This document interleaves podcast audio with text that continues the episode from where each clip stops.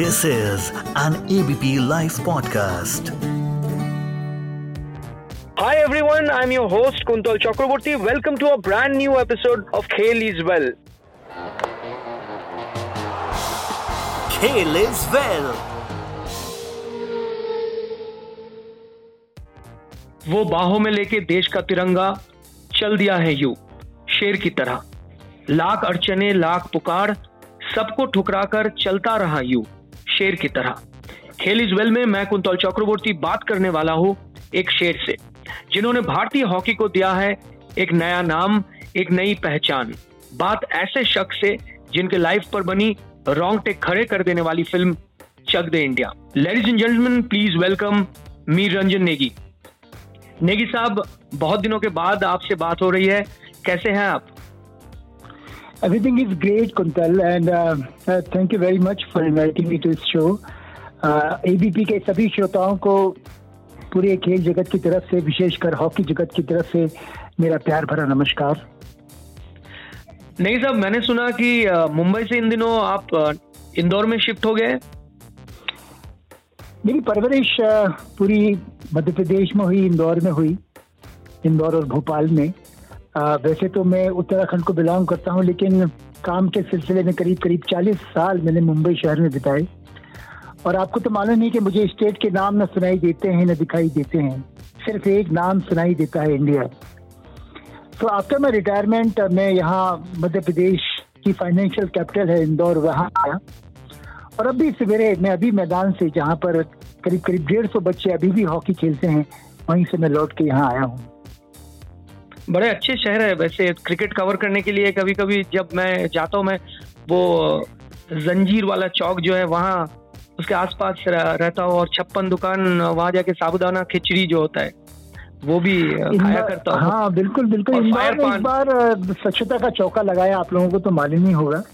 और इसे खेल की नगरी भी कहते हैं। यहाँ पर क्रिकेट का बहुत ज़बरदस्त बोलबाला है। और बहुत सारे अंतर्राष्ट्रीय खिलाड़ी स्पेशली क्रिकेट के, यहाँ से निकले हैं। और क्रिकेट का एक ऐसा माहौल है कि करीब करीब हज़ार, दो हज़ार अच्छे लेवल के खिलाड़ी रोज यहाँ पर स्टेडियम में क्रिकेट खेलते हैं। वैसे आप तो फिटनेस फ्रीक है, मैंने देखा, जब भी आपको बॉम्बे में मिला, मैंने देखा आप सुबह सवेरे जो है टेनिस खेलते रहते हैं, मौका मिलता है तो अभी भी हॉकी के मैदान में रेगुलरली आप जाते हैं। तो क्या लॉकडाउन में भी आप टेनिस खेल रहे हैं सुबह? शुरू के दिनों में तो बिल्कुल ही बंद था। कंप्लीट लॉकडाउन था इंदौर शहर में और उन दिनों में रोज अपने इंदौर के वासियों को और आसपास के मेरे जितने लोग कनेक्टेड हैं, उनको रोज अपने पुराने खेल जगत की तरफ़ से या दूसरी तरफ़ की जगह से मोटिवेशनल स्टोरी सुनाया करता था। मतलब करीब करीब फोर्टी फाइव स्टोरीज मैंने दो महीने में बनाई और सभी लोगों को सुनाई। वो बेसिकली क्या है कि घर में बैठ के लोग थोड़ा सा अनईजी फील कर रहे थे लो फील कर रहे थे तो उनको मोटिवेट करना बहुत ज़रूरी था। सो दैट वाज इनिशियली लेकिन जैसे यहाँ पर थोड़ा सा लॉकडाउन ख़त्म हुआ तो मेरा डेली रूटीन वापस चालू हो गया। हॉकी का जब मैंने खेल ख़त्म किया जब मैंने हॉकी खेलना छोड़ा तो अ, कुछ समय के लिए अपने आप को फिट रखने के लिए मैंने रनिंग और बैडमिंटन खेलता था। स्विमिंग तो मैं करता हूँ रेगुलरली स्विमिंग और योगा लेकिन बैडमिंटन में भी बहुत दम लगता है और घुटने पे बहुत ज़ोर आता है। आफ्टर पर्टिकुलर एज फिर मैंने टेनिस शुरू किया। Last twenty years I am playing tennis फिर मैंने जब मैं इंडिया कैम्प में था, मैंने पहली बार गोल्फ हाथ में लिया। और अभी लास्ट टेन डेज़ बैक एक कोर्स के ऊपर हम लोगों ने बारह होल खेले और मैं स्क्रैच खेला। स्क्रैच मतलब it was such a good day दस के दस पार हैं और एक बर्डी है मेरी। अरे तो, दस पार एक बर्डी? दस पार एक बर्डी बारह में। हाँ just like you are playing like a professional professional only तो मतलब ईश्वर की दया से जिस चीज़ में हाथ डाला वो सोना हुआ। और वैसे ही सोना जो था वो चक दे इंडिया में भी हुआ। जी बिल्कुल चक दे इंडिया जो फ़िल्म है सुपर हिट फ़िल्म है आपके ज़िंदगी के ऊपर बनी है। और फ़िल्म में हालाँकि फ़िल्म में बहुत सारे सिनेमैटिक लिबर्टी जो है उसको यूज़ किया गया है। जैसे कि हीरो जो है कबीर खान उनको दिखाया गया कि he mister penalty shot in the penalty shootout जिसकी वजह से भारतीय टीम जो है हार जाती है। लेकिन आप in reality you played as a goalkeeper मैं इंडिया टीम में पाँच साल गोलकीपर खेला और जितने साल मैंने खेला मैं हमेशा नंबर वन गोलकीपर रहा। और अपने देश को मैंने बहुत सारे स्वर्ण पदक जिताए। सिर्फ़ एक मैच था एक मैच मेरी ज़िंदगी का लास्ट मैच पाकिस्तान के साथ में जिसमें हम लोग बहुत बुरी तरह से हार गए। और उन जो सात गोल पाकिस्तान ने मारे थे आ, उनके साथ पहली बार खेल जगत के इतिहास में एक गद्दार का तगमा लगा। वो गद्दार का तगमा तब तक लगा रहा जब तक 1998 में मैं भारतीय हॉकी टीम का कोच बन के आया और 32 साल के बाद में हम लोगों ने 1998 में बैंकॉक का एशियन गेम्स धनराज पिल्ले की कप्तानी में जीता। मैं वुमेन हॉकी टीम में गया। तीन, दो साल वहाँ पर वुमेन हॉकी में हम लोगों ने मेहनत की, मैं और एम के कौशिक। और हम लोगों ने जितने भी टूर्नामेंट थे, सब में गोल्ड मेडल जीता। फिर चकदे इंडिया आई। चकदे इंडिया में मेरी रियल स्टोरी लोगों को मालूम पड़ी। और इतना प्यार, इतना सम्मान और मैं ज़िंदगी भर उन यादों के सहारे जी सकता हूँ। इतना खूबसूरत पल मेरी ज़िंदगी में आए कि मैं आपको बता नहीं सकता। मैं कस्टम्स में मुंबई एयरपोर्ट पे था और नाइट में करीब करीब पंद्रह से बीस फ़्लाइट आती थी अंतर्राष्ट्रीय फ़्लाइट और जो इंडियन वहाँ से उतरता था फ़्लाइट में करीब 200 इंडियन है तो उसमें हर दूसरा इंडियन जो था वो मेरे को चेहरे से पहचानता था। वो लोगों को विश्वास नहीं होता था कि मैं कस्टम्स में काम करता हूँ। वो लोग आते थे, मुझसे पूछते थे, नेगी, सर, आप यहाँ पर? मैं वाइट यूनिफॉर्म में खड़ा रहता था तो वो लोग जब बड़े आश्चर्य से मुझे देखते थे तो मैं कहता था हाँ यहाँ पर शूटिंग चालू है और मैं यहाँ पर शूटिंग कर रहा हूँ। बेचारे वो भोले भाले पैसेंजर्स वो मेरे पे विश्वास करते थे, फिर मैं उनको बाद में धीरे से बताता था। But they too have selfies and an amazing journey एक ऐसी कहानी है मेरी ज़िंदगी की, जो मैं बुढ़ापे में अपने पोतों को सुनाऊँगा, अपने बच्चों को सुनाऊँगा, अपने उन लोगों को सुनाऊँगा जो मेरे नज़दीक हैं। आज भी मतलब जब उन चीज़ों को याद करते हैं तो एक अजीब सी फीलिंग आती है। यू मतलब यू लॉस्ट कंप्लीटली चलचित्र की भांति सारी की सारी बातें जो है वो आपकी आँखों के सामने आती हैं। जी, बिल्कुल। वाकई एक तो आप एक इंस्पिरेशन है पूरे, भारतीय स्पोर्ट्स जो फ्रेटर्निटी है उनके लिए। तो आप जैसे कि कह रहे थे ब्लैक वेंसडे जो 1982 इसके बाद कई बार द ग्रेट जाफ़र इकबाल साहब, उन्होंने कहा है कि उस दिन जो मैच खेला गया था, उसमें भारतीय फॉरवर्ड्स जो है दे फेल्ड मिजरेबली उस दिन डिफेंडर्स जो थे डिफेंडर्स के बीच में गैप बहुत ज़्यादा था। उस दिन मैच में सब कुछ गलत हुआ था भारतीय टीम के साथ। लेकिन फिर आपको ही क्यों इस तरह से विक्टिमाइज किया गया था? मतलब क्या लगा आपको बाद में जब आपने, वापस से आपने पूरा घटना इंट्रोस्पेक्ट किया तो क्या लगा था आपको? कुंतल पहली बार 1982 में ये टेलीविज़न इंपोर्ट हुआ था कलर टेलीविज़न फ़र्स्ट टाइम और पहली बार पूरा हिंदुस्तान जो था, उन मैचेस की लाइव वीडियो रिकॉर्डिंग देख रहा था। पहली बार लाइव मैचेस दिखाए जा रहे थे, वो भी सिर्फ़ दो कैमरा की मदद से। जब वो मैच हम लोग हार गए और अगले दिन मैंने उस मैच की वीडियो रिकॉर्डिंग देखी तो मुझे लगा कि दरअसल हुआ क्या था? हुआ ये कि जब वो एक कैमरा से दूसरे कैमरा में शफल करते थे ना तो कई बार वो गोल पोस्ट को खाली दिखाते थे। दो कैमरा थे, वो जो कैमरामैन थे, जो टेक्नीशियंस थे, वो इतने क्वालिफाइड नहीं थे, इतने एक्सपीरियंस नहीं थे। तो जब जिस तरीके से वो दिखाते थे ऐसा लगता था जैसे गोल पोस्ट खाली है। हम्म। इसके अलावा जो हमारे कोचेस थे उन्होंने बहुत सारी गलतियाँ करी। उन्होंने एक ऐसे प्लेयर को फाइनल मैच में उतारा जिसने फाइनल तक पहुँचने तक एक भी मैच नहीं खेला था जिसका घुटना लिटरली टूट चुका था। घुटना टूटा हुआ था और मालूम नहीं किसके कहने पर उसने उसको मैच में खिला दिया।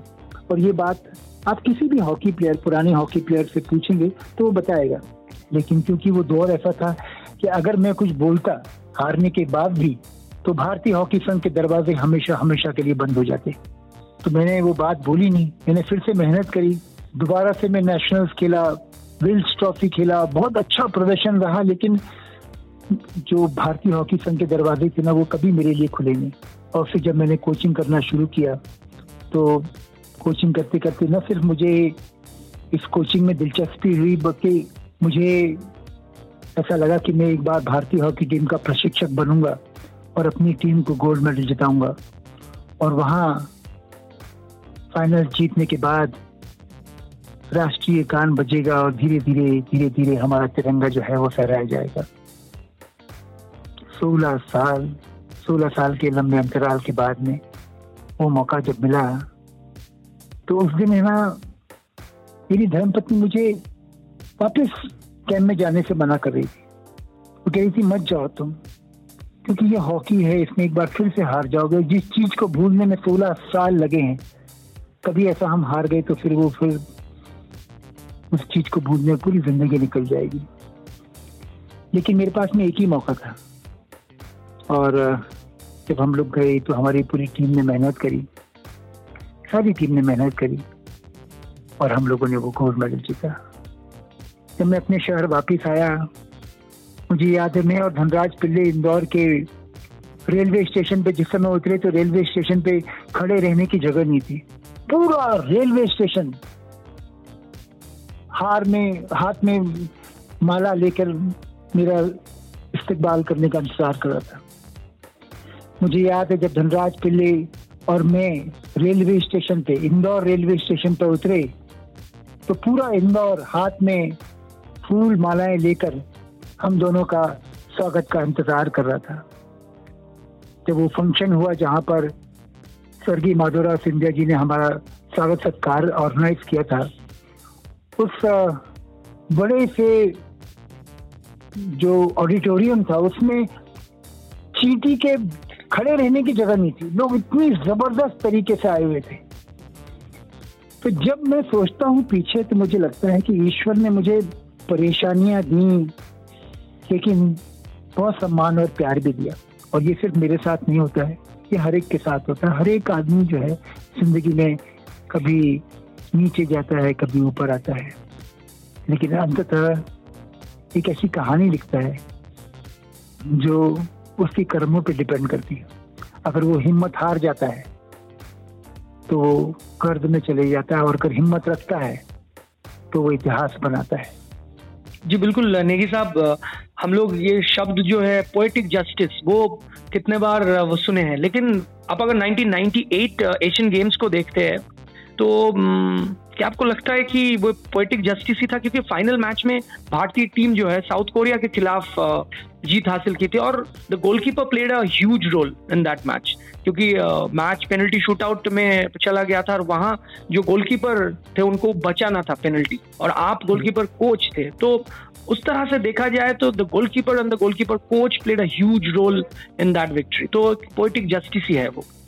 कुंटल 1998 के आसपास अंतर्राष्ट्रीय हॉकी में एक बहुत बड़ा परिवर्तन आया। उनके नियमों में कुछ बदलाव आया, जिसकी वजह से गोलकीपर के ऊपर दबाव बहुत ज़्यादा होने लगा।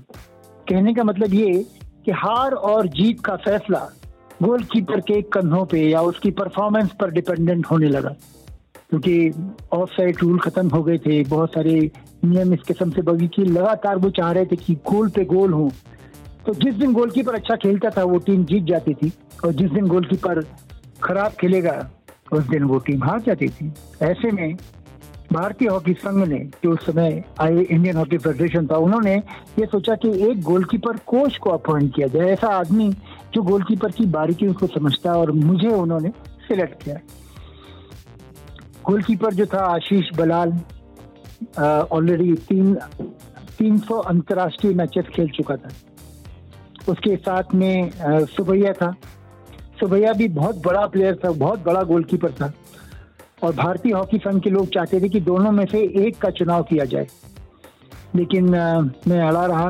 मुझे याद है मैं और मरविन फर्नांडिस हम लोग प्री एशियन गेम्स में बैंकॉक गए थे और हमारा बहुत ज़बरदस्त झगड़ा हुआ इस बात को लेकर हमने कहा टीम वो बनेगी जो हम चाहेंगे गोलकीपर चाहेगा या कोचेस चाहेंगे।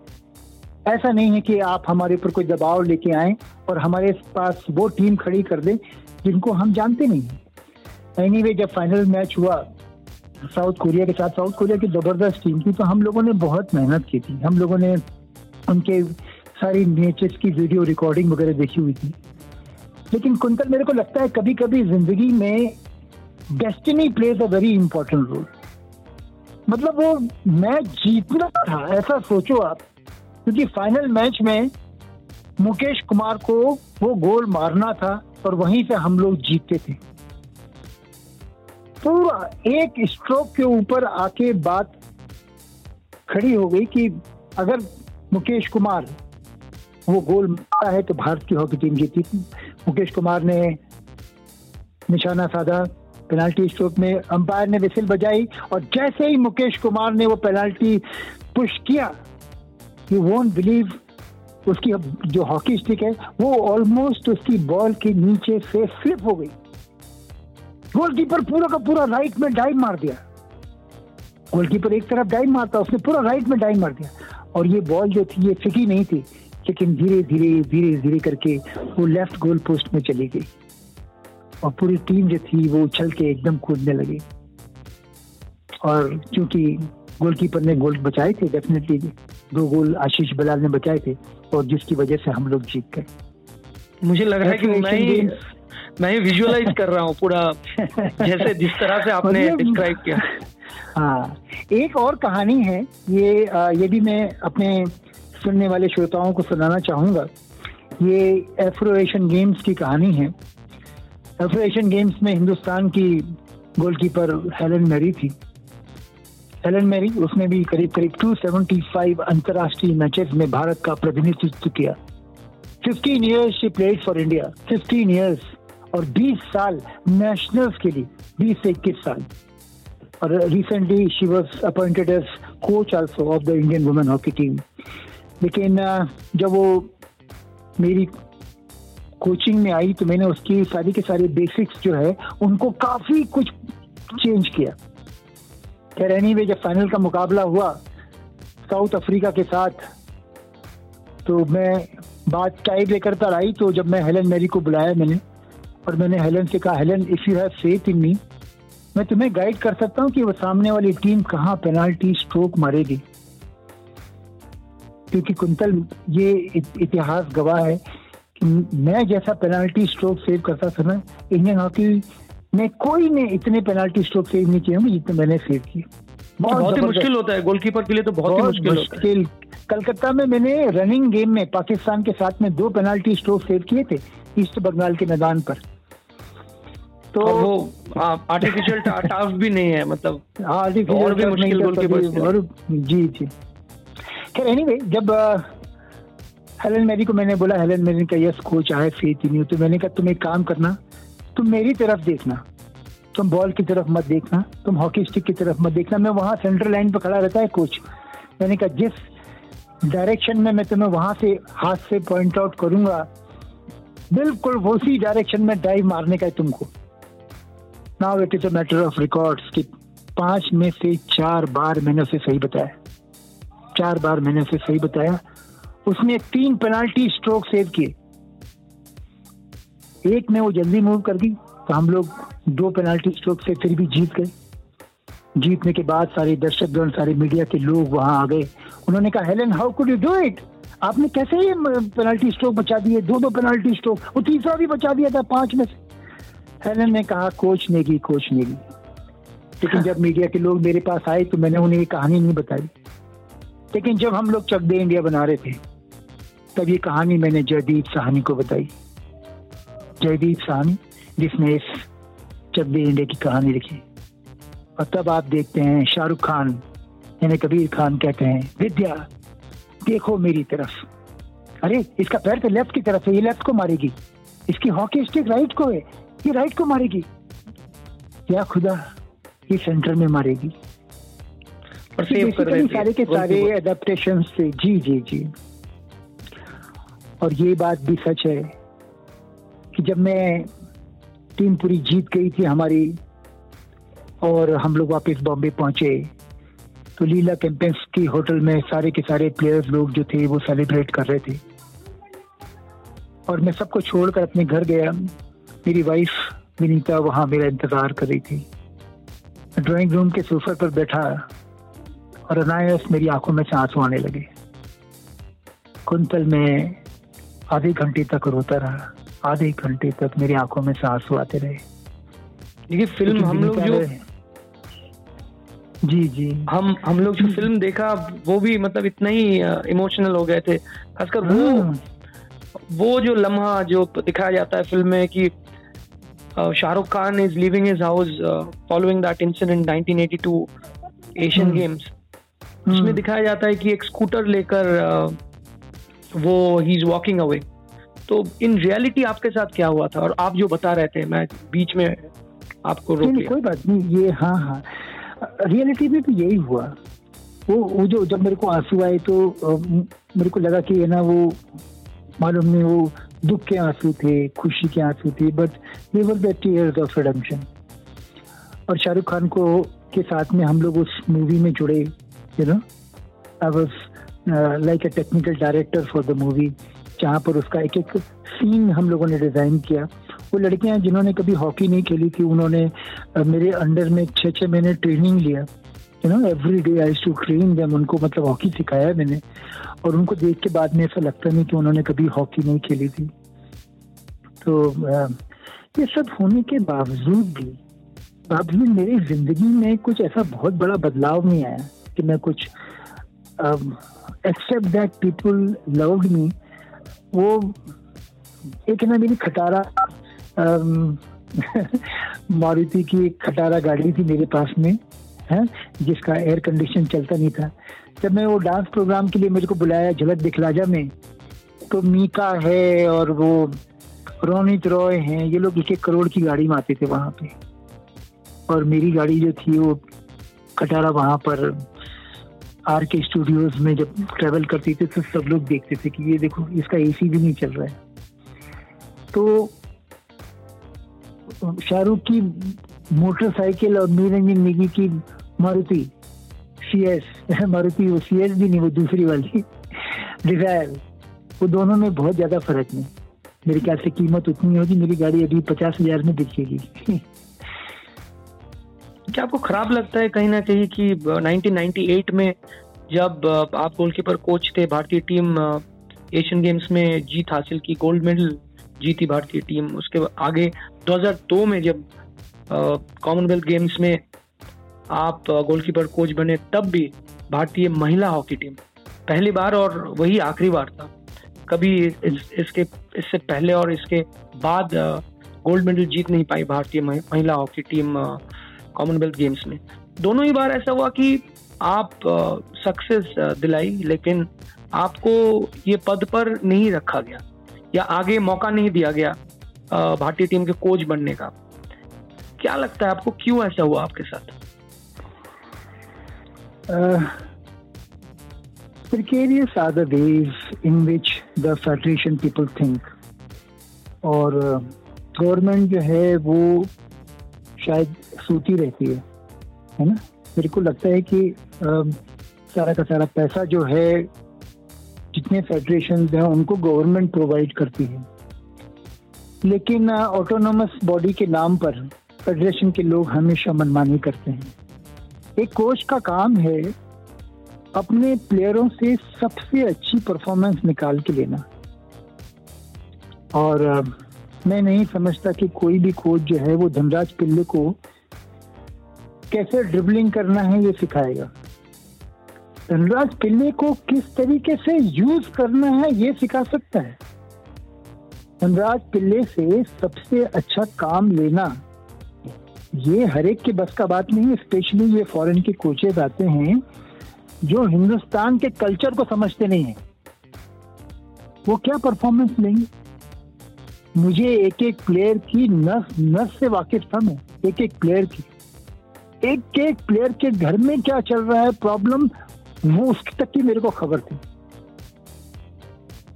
तो अलग अलग प्रांतों से आए हुए इस टीम को एक बनाना, ये बहुत बड़ी टेढ़ी थी है बेसिकली क्योंकि वो अलग अलग कल्चर से आते हैं। अगर पंजाब के किसी प्लेयर को आप डांटो नहीं गाते नहीं बको तो वो परफॉर्मेंस अच्छा नहीं करेगा। ज़ोर से डांटना पड़ता है मर जब लेकिन यही चीज़ अगर आप मुंबई के किसी प्लेयर के साथ में करेंगे तो जितना खेलता है ना वो भी भूल जाएगा। और इसी किस्म से हर एक प्लेयर को उसके टेम्परामेंट के हिसाब से ट्रीट करना पड़ता है। फॉरन के कोचेस ऐसा नहीं करते हैं। उन पे सारी हॉकी जो है वो लैपटॉप और प्रेजेंटेशन पे रहती है जो नहीं चलती है। और यही कारण है कि हम लोगों ने इतनी कोशिश करने के बाद गोल्ड मेडल जिताने के बाद भी हमारे को बाहर का रास्ता दिखाया गया और ये फॉरेन कोचेस को आज पंद्रह साल से हिंदुस्तान झेल रहा है। झेल रहा है, मैं कहूँगा। सात सात लाख दस दस लाख के पैकेजेस इनको दिए जा रहे हैं। मेरे को इन्होंने एक हज़ार रुपया नहीं दिया कभी। एक हज़ार रुपया मैंने कभी इनसे लिया नहीं। जब हम जीते तो पहली बार गवर्नमेंट ने थोड़ा बहुत पैसा दिया। लेकिन कोई भी हिंदुस्तानी कोच को Indian hockey federation hockey India एक पैसा देती नहीं। और वहाँ पर वो जो दूसरे लोग बैठे हैं उनके साथ में, जैसे उनके फिजियो है, उसका छह लाख का पैकेज है। और रिज़ल्ट क्या है? रिज़ल्ट क्या है आप बताओ ना ओलंपिक्स में हम लोग जब एथेंस जा रहे थे तो टीम जाने के दस दिन पहले उन्होंने हमको निकाल दिया।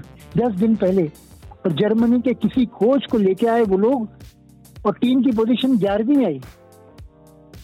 आएगी? क्यों नहीं आएगी? लेकिन ना गवर्नमेंट है या साई है, कोई कुछ नहीं बोलता है। आज मैं अभी सवेरे मैदान से लौटा हूँ और कुंतल, मैं आप लोगों को बताना चाहूँगा कि मध्य प्रदेश में, भोपाल में चार एस्ट्रोटर्फ हैं, क्योंकि हमारे यहाँ के जो सीएम है, वो हॉकी को बहुत तवज्जो देते हैं। मध्य प्रदेश में और भी छोटे छोटे शहरों में करीब करीब दस एस्ट्रोटर्फ हैं। ग्वालियर में, जहाँ की जो स्पोर्ट्स मिनिस्टर हमारी ग्वालियर की वहाँ पर चार एस्ट्रोटर्फ लेकिन फाइनेंशियल कैपिटल होते हुए भी इंदौर में एक भी एस्ट्रोटर्फ नहीं है। और इस मुहिम को आगे बढ़ाने का ठेका जो है, अब मैंने लिया है। नीरंजन नेगी, बोलना नहीं चाहिए, तब तक मैं ठीक चैन से नहीं बैठूँगा जब तक इंदौर को एक नया एस्ट्रोटर्फ नहीं दिलवाऊँगा मैं। और आज से मैंने ऐसी मुहिम छेड़ी है सारे आप देखेंगे पीटीआई की न्यूज़ है यहाँ पर है और मतलब एडमिनिस्ट्रेशन को अपनी तरफ़ से पूरा हिलाने की कोशिश है कि देखो बच्चे लोग खेलना चाहते हैं डेढ़ सौ बच्चे आज भी सड़क पे हॉकी खेल रहे हैं। सड़क पे हॉकी। मतलब वी आर फोर्स्ड हमारा जो मैदान था हमसे छीन लिया गया वहाँ पर इन्होंने ट्रेंचिंग ग्राउंड बनाया गया और हम लोगों ने काफ़ी लड़ाई करी लेकिन अब जब फेडरेशन और जहाँ के दूसरे लोग कुछ नहीं कर रहे हैं तो ये बीड़ा मैंने उठाया है। और मैं तब तक चैन से नहीं बैठूँगा जब तक इंदौर को एक एस्ट्रोटर्फ नहीं दिला दूँगा। निकी जी, आपके कितना बेहतरीन समझा है कि किस किस तरह से मैन मैनेजमेंट किया जाता है? एक अच्छे जो कोच है, उनको किस तरह से प्लेयर्स को हैंडल करना चाहिए? लेकिन फ़िल्म में फाइनल मैच में जब कोच बात कर रहे थे, खिलाड़ियों के साथ दिखाया जाता है कि कोच कह रहे हैं कि सत्तर मिनट सत्तर मिनट है तुम्हारे पास और शायद तुम्हारी ज़िंदगी के सबसे खास सत्तर मिनट। कैसे खेलना है आज, तुम्हें मैं नहीं बताऊँगा। कैसे खेलना है आज, तुम्हें मैं नहीं बताऊँगा। आज तुम खेलोगे। तो क्या ऐसा ही हुआ था इन रियलिटी? जब आप बात बात कर रहे थे, जब आप बात कर रहे थे खिलाड़ियों के साथ 1998 के फाइनल में या फिर 2002 में जब भारतीय women's hockey team final match में खेल, खेलने वाली थी इंग्लैंड के खिलाफ कॉमनवेल्थ गेम्स में। तो क्या हुआ था? कुंतल मूवी मेकिंग एक स्टोरी टेलिंग है और वो स्टोरी टेलिंग कहने का तरीका जो है, वो हर एक फ़िल्म मेकर का अपना अलग होता है। वो उस कहानी को किस तरीके से बताए ये उसके ऊपर निर्भर करता है। मैं अपनी बातें उन लोगों के साथ में शेयर करता था एक एक बात उन लोगों से शेयर करता था। 1978 से लेकर 1996 तक जब मैं हॉकी खेलता था तो वहाँ तक की सारी की सारी पेपर कटिंग्स मैंने संभाल के रखी। इसके बाद जब मैं कोच बना उसकी भी मैंने सारी की सारी पेपर कटिंग्स संभाल के रखी। और वो सारी पेपर कटिंग्स जो थी, वो यशराज फ़िल्म शाहरुख को दिखाई गई थी। तो जब वो मेरे को पूछते थे इसी किस्म के सवाल कि कैसे क्या है तो मैं उनको ये बताता था कि एक कोच जो है, वो अपनी टीम को पैपअप करता है। जब आप किसी एग्जामिनेशन में जाते हैं, आप किसी बड़े मैच के लिए जाते हैं तो नेचुरली हल्की सी नर्वसनेस रहती है। लेकिन ये नर्वसनेस जो है, ये आपको एक्स्ट्रा एनर्जी देती है एक्स्ट्रा पावर देती है। और आपकी जो आपकी जो एंजाइटी लेवल है, वो अगर बहुत ज़्यादा ऊपर हो जाता है तो आपका परफॉर्मेंस डाउन हो जाता है। अगर अगर एंजाइटी लेवल बहुत ज़्यादा लो होता है तो भी आपका परफॉर्मेंस डाउन हो जाता है। तो उसको मीडियम पे रखना बहुत ज़रूरी है। तो कभी कभी जब लो रहते हैं तो थोड़ा सा ज़ोर से बोलना पड़ता है। हमारे हमारे जो कोच थे 1979 में जब हम लोग जूनियर इंडिया टीम में गए थे तो वो एक है ना उनके साथ में एक मैनेजर गए थे। उन 1979 में जब हम जूनियर विश्व कप खेलने के लिए पेरिस गए तो वहाँ जो हमारे मैनेजर साहब थे, वो हमारे फाइनल मैच के पहले हमें कहने लगे कि आज तुमसे तुम्हारी माँ अपने दूध का हिसाब मांग रही है।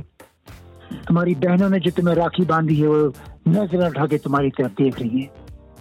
देश का बच्चा, बूढ़ा जवान, सब लोग तुम्हारी तरफ़ देख रहे हैं।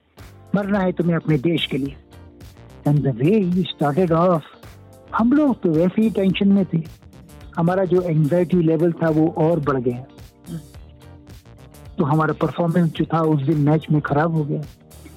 1998 में जब हम लोग मैच में ग्राउंड में जाने वाले थे तो वहाँ पर एक इंडियन जो थे जो हमारे मैनेजर के बहुत अच्छे मित्र थे वो भी अक्सर वहाँ पर आया करते थे और मैच के पहले ही गॉट एक्साइटेड और वो शुरू हो गए कि आज देश तुम्हारी तरफ़ देख रहा है।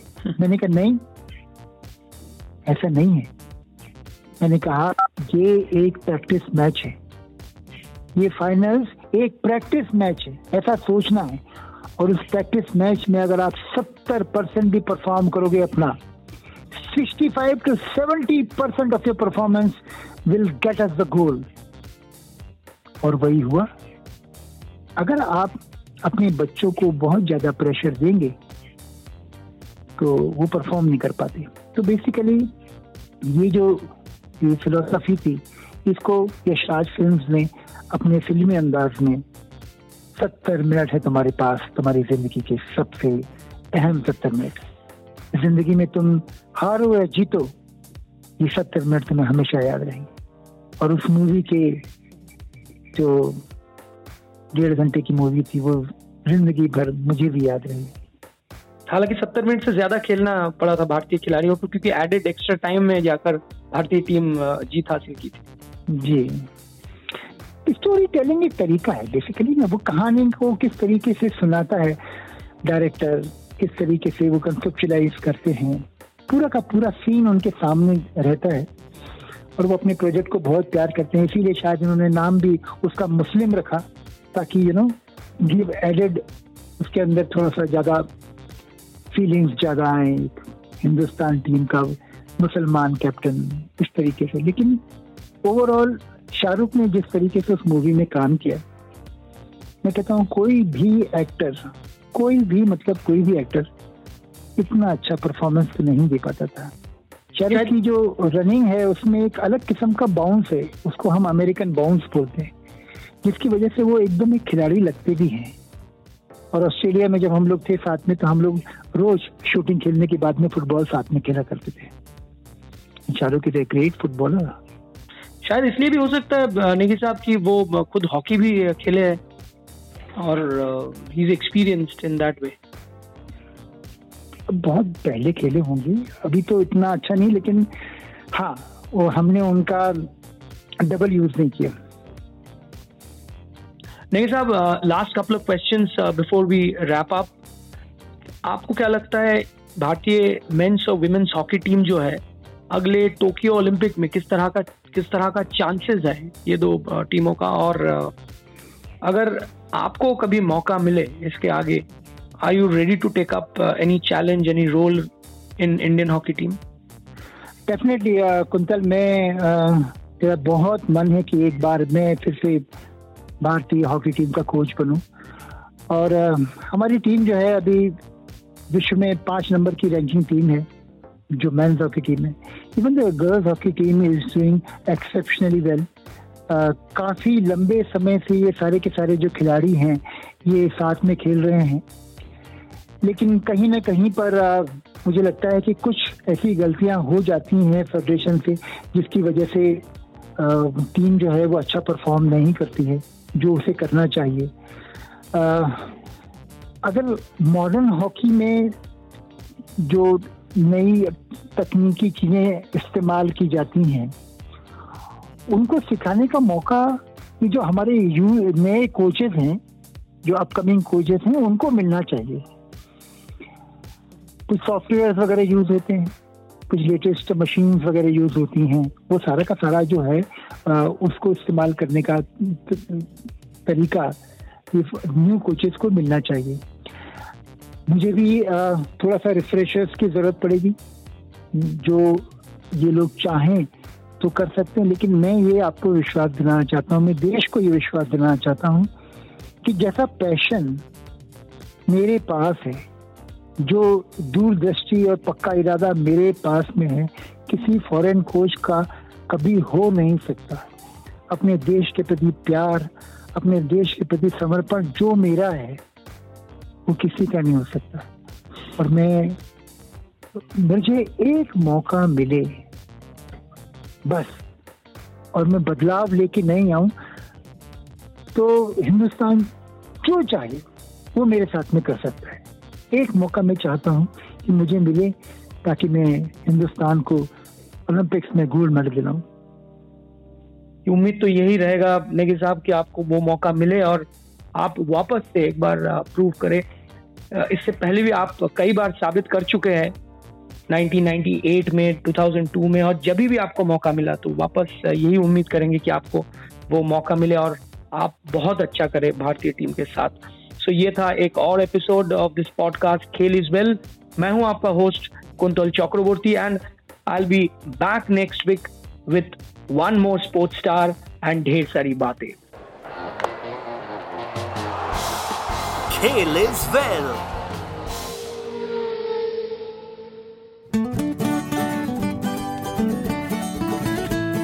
This is an ABP Life podcast.